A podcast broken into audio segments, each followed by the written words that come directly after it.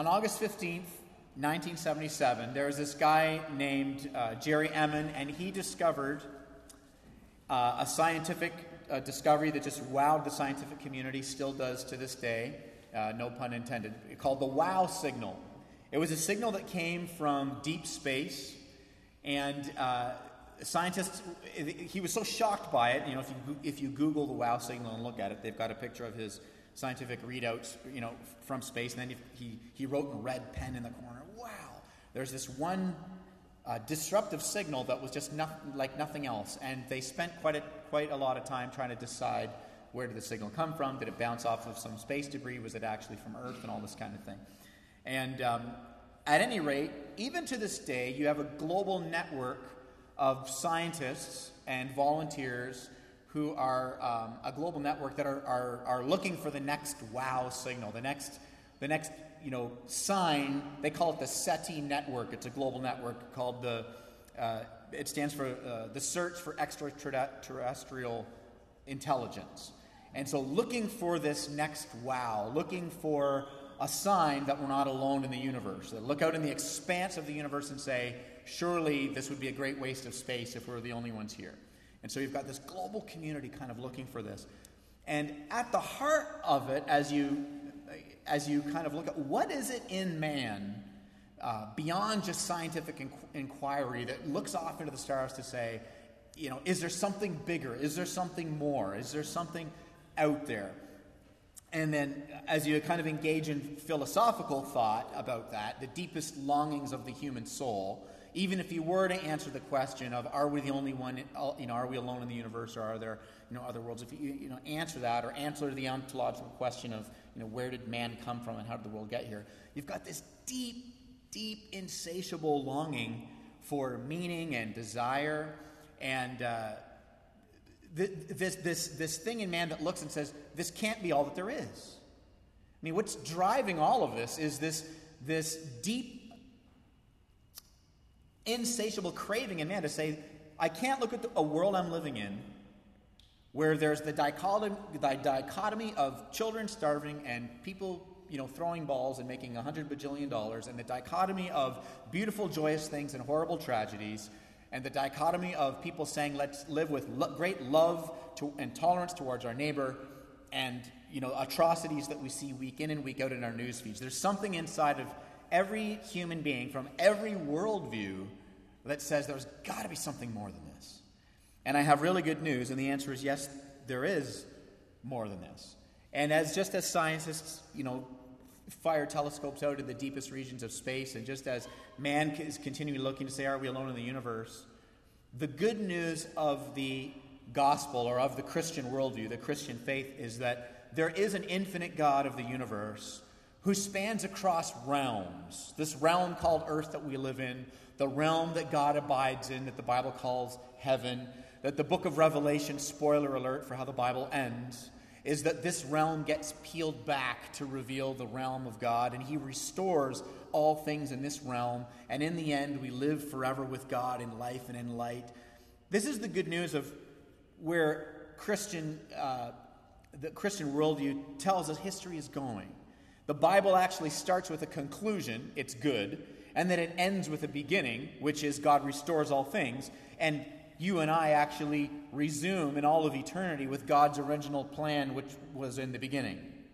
Uh, and so all of this speaks to the deepest longings of the human soul. But how does this great God of the realms, of the universe, the great God of of, uh, the, in, the unanswerable questions in science, the unanswerable questions in philosophy, the, the unanswerable questions in theology. Because when you engage in theology, you are committing to mystery.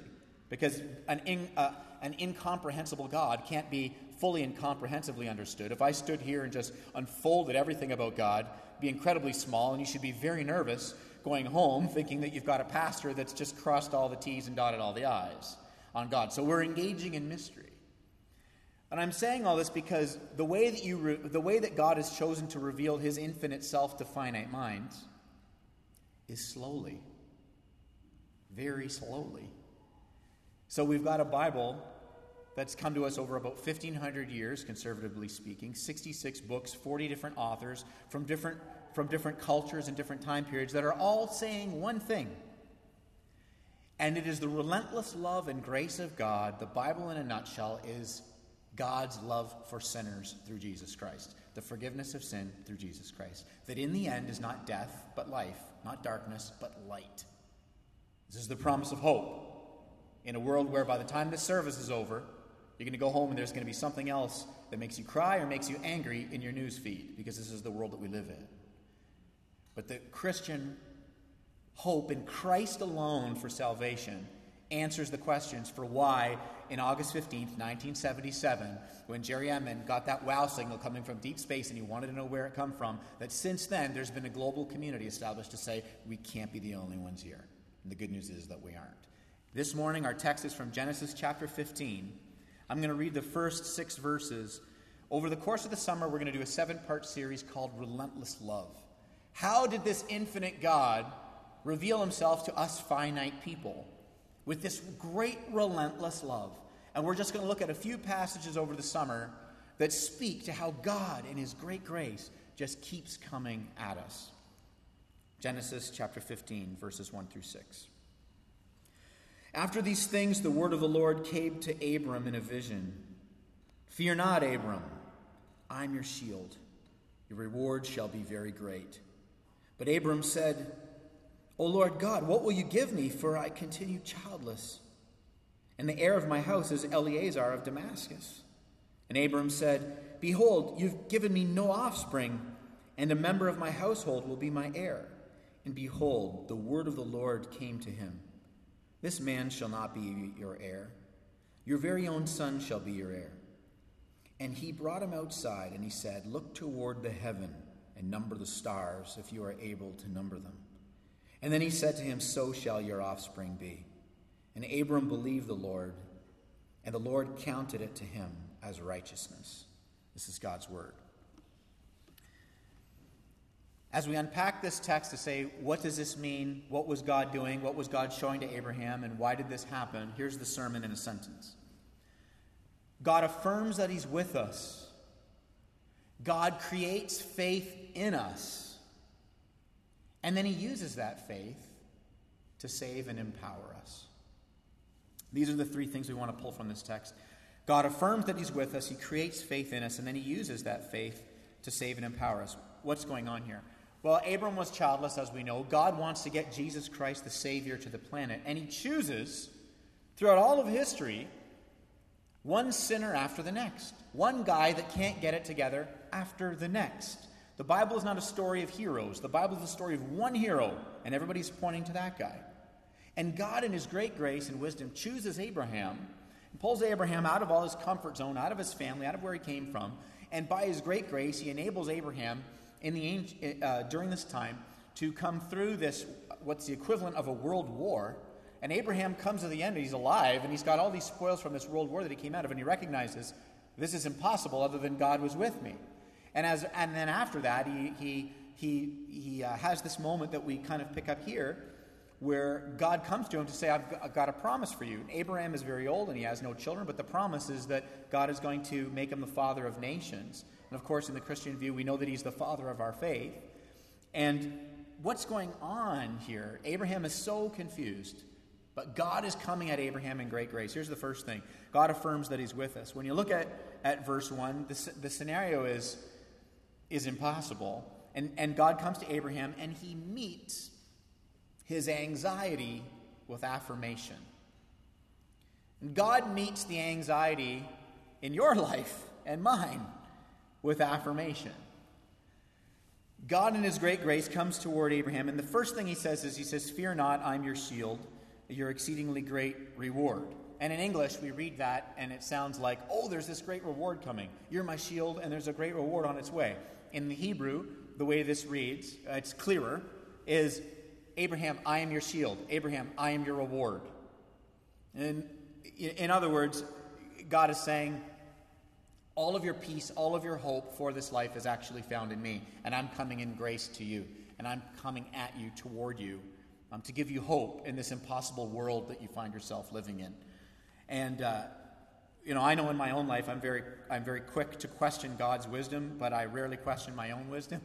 I'm really quick to look at my life and the circumstances of my life and be like, God, what are you doing? You know, but I never seem to question what I'm doing. And I don't know if you relate to this. Uh, and so, and so the grace of God is really good that He kind of pats me on the head and reminds me that, you know, it's like, you know, I'm in control of everything, right? And, you know, that's where the peace is actually found. But Abraham, you can't blame him. He's kind of saying, um, I, I kind of doubt that you're with me because his response is, Well, I don't have any kids. I mean, you're talking about, you know, you're saying, Fear not, I'm with you, I'm your reward. And you're saying, Well, how can you reward me? I don't even have any children. In the ancient world, children were a blessing and a reward, and that's how they were seen. And Abraham's like, God, I would have played this differently. You know, I'm looking at my life and I would have played it differently. How many times have you looked at your life and said, God, I would have played this differently? And, uh, but God is coming to him with this great affirmation. And Abraham's kind of pattern follows the same pattern of the sin of the children of Israel, and it follows the same pattern that you and I can fall into, which is I'm not sure what God's doing, therefore, I'm not sure God's good.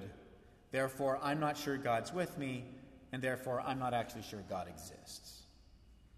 Because there's been a bit of a crisis in North America over the last 50, 50 60 years as I study our, our history, our church history here in North America. And here's the crisis We've developed a theology in North America over the last 50, 60 years that says you go to God to get things, you don't go to God to get God.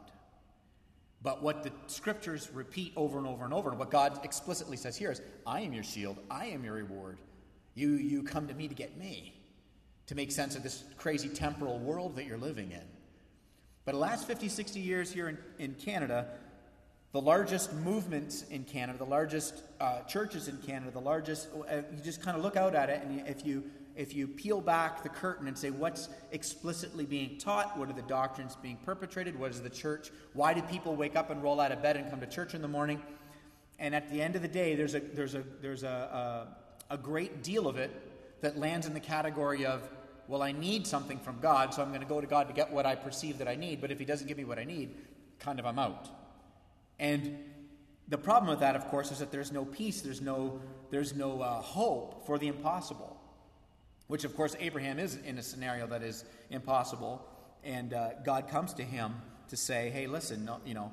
And Abraham says that's why he goes to Eliezer of Damascus. You see that word. He's, what's going on? He's going, I don't have any kids, which means I have to give my whole inheritance to uh, this, my servant, uh, which in the ancient world that was, that was quite common.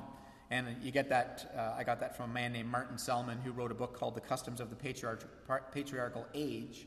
He's a professor of Old Testament theology at Spurgeon's College in London. And what he says is hey, it was very common that if a very wealthy person, or anybody really, had no son, they would choose their most faithful servant and give everything to them.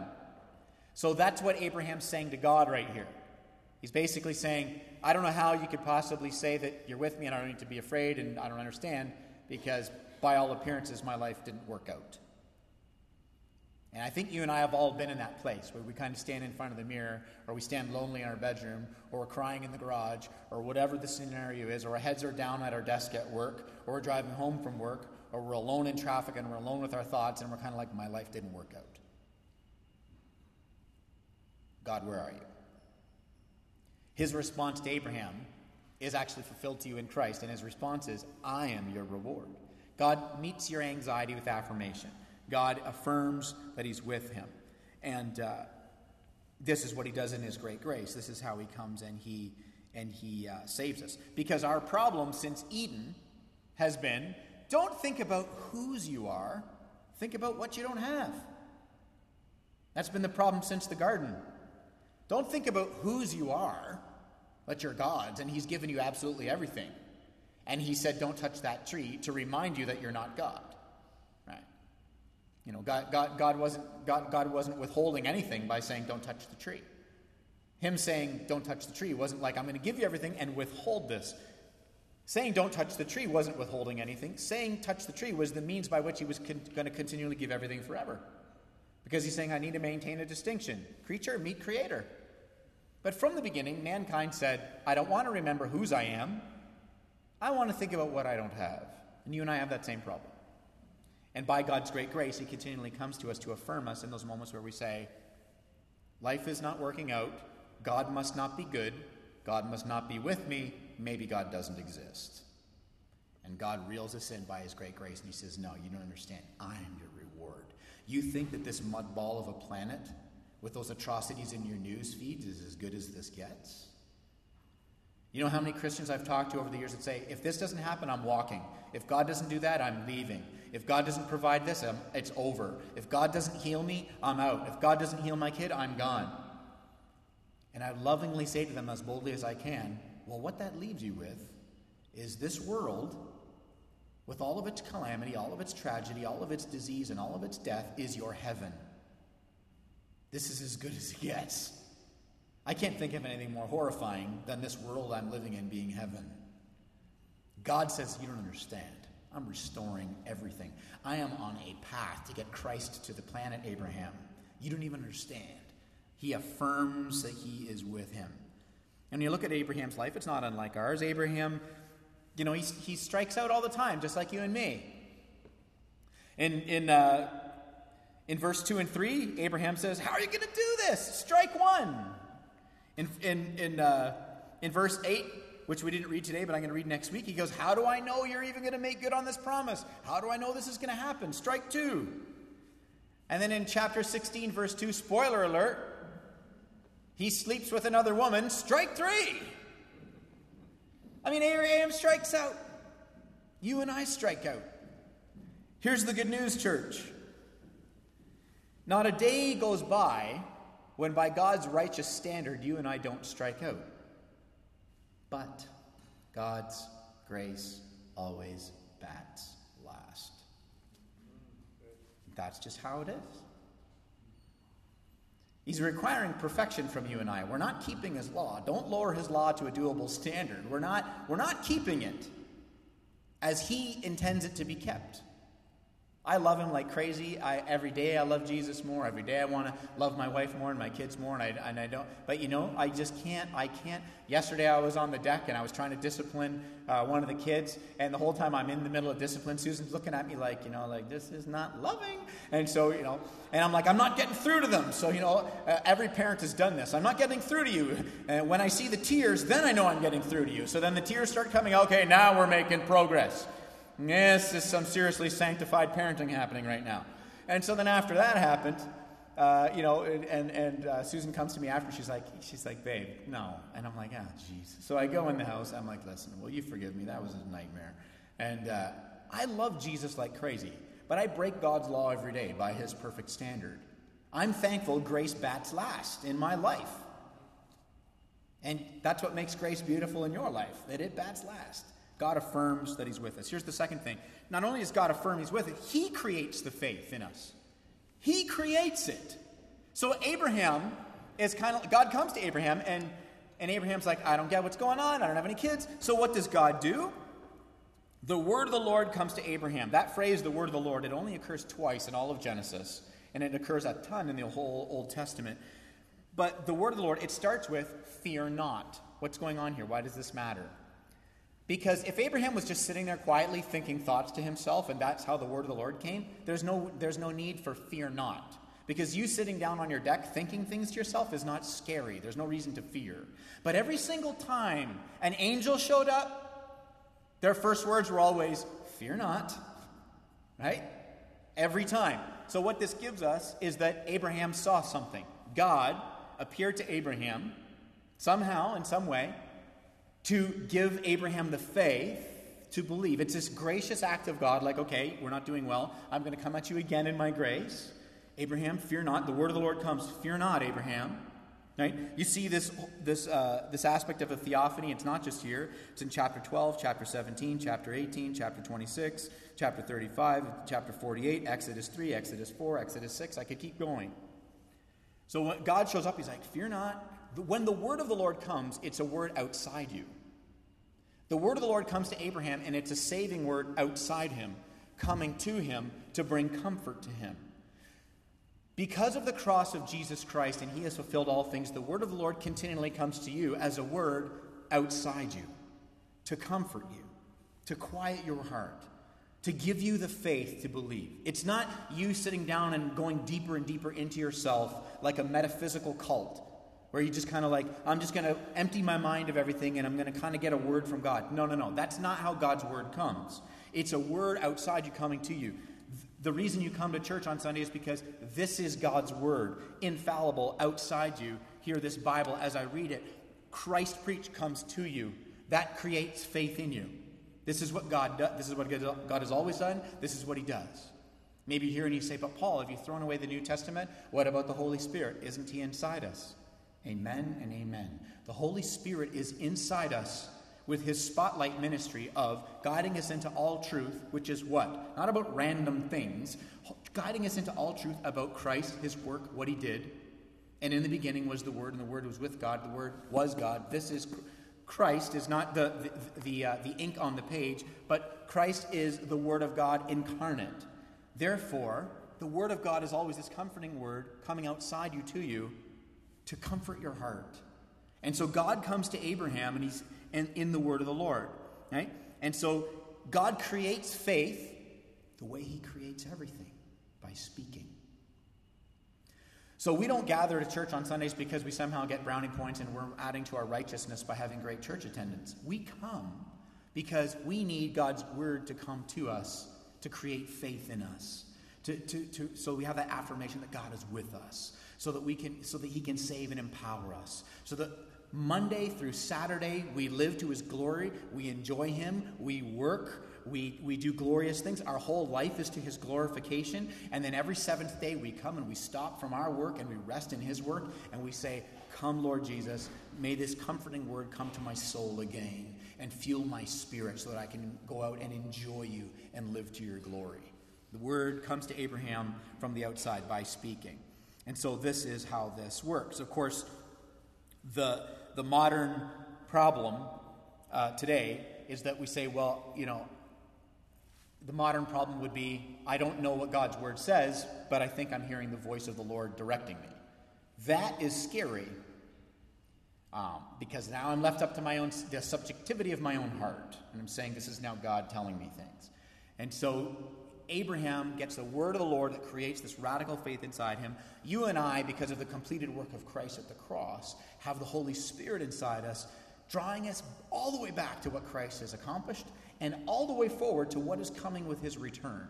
And as we live in the already and the not yet, where tragedy occurs, and week after week we're, we're here at Redeemer and we're praying and we're thankful for the joys of our life and we're praying for our suffering, that it reorients our hearts and it reorients our minds to remind us that this life is not all that there is. And just like those scientists firing the, the, the you know, those, uh, those uh, technological devices into deep space, saying, Are we the only ones that are out here? The Christian worldview, we, we fire our prayers out in de- into deep space knowing, Yeah, I'm not alone.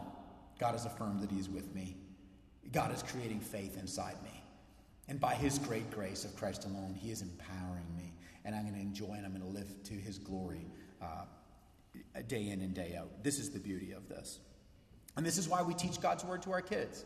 I was talking with a friend of mine a couple of years ago, and he was saying, you know, when you plant KW Redeemer, what are you going to do for the kids? The kids are over there across the hall being taught the scriptures. We break it down in a kidified way. Susan's using Pixar right now. She wrote this, you know, using these great modern day parables to uh, highlight some things to show the kids the beauty of Christ through the scriptures. So that's what's going on. We're teaching them the scriptures because they need God's word so that they can understand and hear God's word. We're preparing them to sit under here, under the teaching of the word of God here uh, in the main service uh, with you. Now, I was talking with a friend, and he said, How are you going to do it? And I explained what I just explained to you and teach the kids the Word of God. And he said, Well, are you going to teach your kids to hear the voice of God? I said, Well, I just said that. I'm going to teach them to hear the voice of God by teaching them God's Word. That's how you that's how you learned English or Spanish or any other language. You had a word spoken to you, and by hearing that word spoken to you, you learned the language, and now you recognize the voice. That's how language works. And he said, Yeah, but what we do is our, we just have our kids get real quiet and they lay on the floor and they quiet their hearts and they listen for the voice of God. And I thought to myself, that's both terrifying and confusing because a little child, I know my son, what he would be thinking about laying by himself. He'd be thinking about pizza, waffles, ice cream, and Captain America. You know, I mean, he would be thinking all, all manner of things. We don't hear God's voice in a vacuum. We hear it, and that's how faith is created. And then they said to me, Well, are you really going to preach Jesus Christ through every text every Sunday? And the answer is yes. Why? I have to. Because if I don't preach Christ to you through every text, every Sunday, you cannot have faith grown in your heart. Because that's how faith comes. Romans tells us in Romans 10:19, faith comes by hearing, and hearing by the word of God.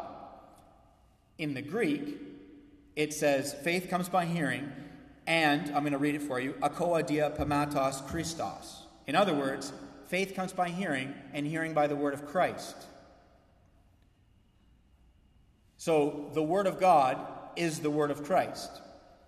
That's the Greek. I just read it for you. Pamatos Christos. Christou. Okay? So if you don't get Christ taught through the text, faith can't be built in your heart. Because it's only by Christ and His great grace that you will walk out of here and go, you know what? Life is on fire, yet God is with me. This tragedy has struck, yet God is still with me. And like Abraham, Abraham's going off to a world he doesn't understand, like all of you university students in here. Right? You're about to embark on this thing where it's like, I don't know what's next in my life. And that was Abraham. I don't know what's next in my life. But I have this great assurance that my life is in God's hands because guess what? God is with me. I am His. This is how faith comes. And so God takes him outside the tent. He takes, out, he takes Abraham outside the tent. He says, Look at the stars.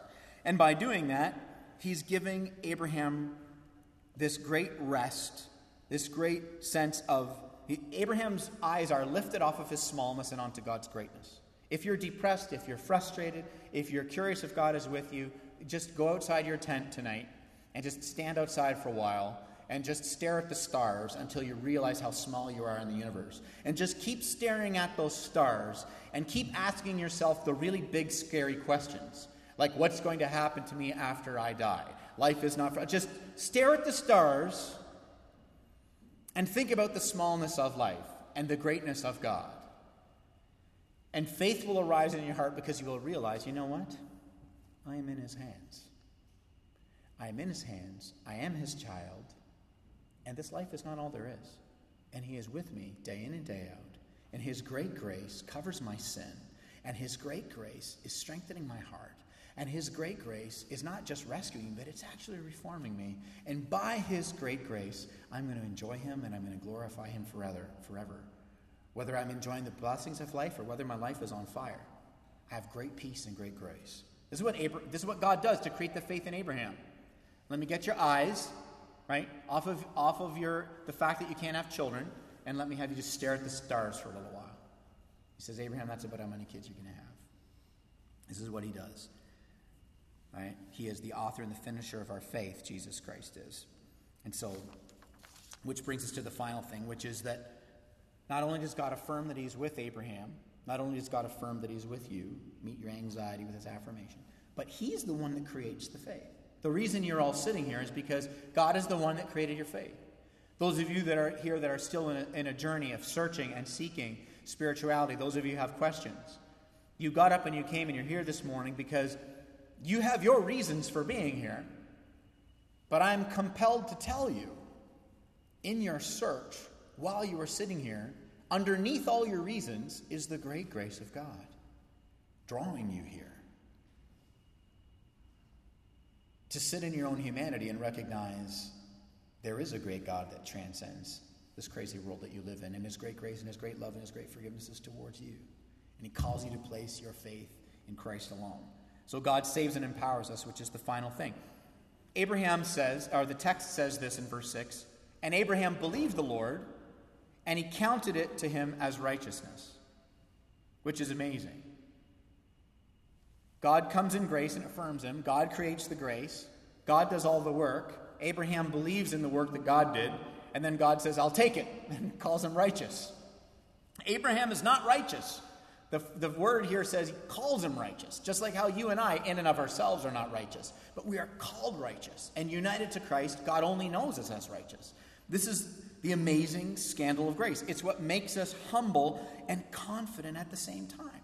It's because our righteousness isn't infused into us. So we say, I'm righteous, but my neighbor isn't a Christian, I'm better than them. It's, it's imputed to us, it's handed to us. God, God literally hands Abraham righteousness. He goes, I'll take it. I'll call that righteous. You, you believe me? I'll call you righteous. He hands it to him. It's absolutely amazing. This is why we can relate to our family and our friends, people of non belief, everybody we go to work with, with great humility and great grace, yet with great confidence, because we know um, we're not any better than they are. We're simply forgiven, we're covered in, in, in His grace. And so Abraham now finds himself with in a righteous state before God, even though his substance is sinful.